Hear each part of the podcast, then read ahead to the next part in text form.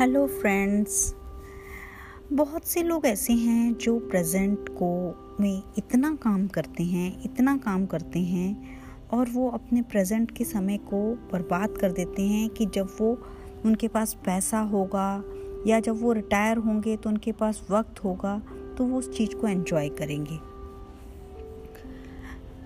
अगर ज़िंदगी भर भागम भाग होने के बाद क्या हम उस चीज़ को एंजॉय कर पाते हैं?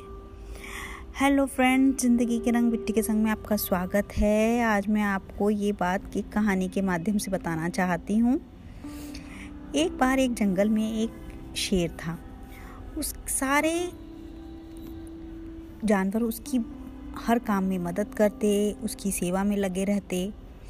एक गिलहरी थी जो रोज़ अपने काम पर समय पर आ जाती थी और अपना काम पूरी मेहनत और ईमानदारी से करती थी। गिलहरी ज़रूरत से ज़्यादा काम करके भी खुश रहती थी। क्यों? इसलिए कि जंगल के राजा शेर, जो उसका मालिक था, उसने उसे कहा था कि वो उसे दस बोरी अखरोट देगा। गिलहरी काम करते करते थक जाती, सोचती, थोड़ा आराम कर लूँ। पर उसे याद आ जाता कि शेर ने उसे दस बोरी अखरोट देने का वादा किया है। गिलहरी फिर काम पर लग जाती।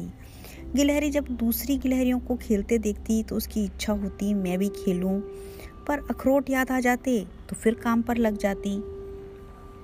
ऐसा नहीं था कि शेर उसे अखरोट देना नहीं चाहता था। शेर बहुत ईमानदार था। ऐसे ही समय बीतता रहा। एक दिन ऐसा समय आया कि जंगल के राजा शेर ने गिलहरी को दस बोरी अखरोट देकर आज़ाद कर दिया। गिलहरी अखरोट के पास बैठकर सोचने लगी कि ये अखरोट अब उसके किस काम के? पूरी ज़िंदगी काम करते करते दांत तो घिस गए, इन्हें खाऊँगी कैसे?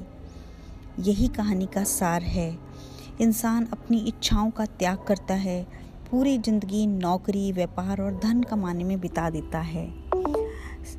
जब बुज़ुर्ग होता है, साठ वर्ष की उम्र के बाद जब वो रिटायर होता है उसे जो फंड मिलता है या उसका जो बैंक बैलेंस होता है उसे भोगने की क्षमता खो चुका होता है।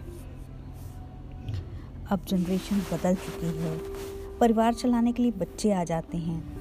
क्या आपके कमाए हुए धन से बच्चे इस बात का अंदाज़ा लगा पाएँगे कि आप कि, आपने कितनी इच्छाओं को मार कर इस धन को इकट्ठा किया है? क्या आपने इसके लिए कितनी तकलीफ़ें झेली हैं? क्या आपके कितने सपने अधूरे रह गए हैं? क्या फ़ायदा है ऐसे फंड्स का, ऐसे बैंक बैलेंस का जिसे पाने के लिए आपने पूरी ज़िंदगी लगा दी और उसे खुद ना भोग सके? इस दुनिया में ऐसा कोई भी अमीर व्यक्ति नहीं है जो बीते हुए समय को खरीद सके। इसलिए हर पल खुश होकर जियो, व्यस्त रहो पर साथ में मस्त भी रहो। स्वास्थ्य का ध्यान रखो, खूब मौज करो, रोज़ मौज करो और ज़िंदगी को रोज़ जियो।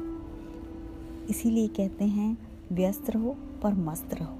धन्यवाद।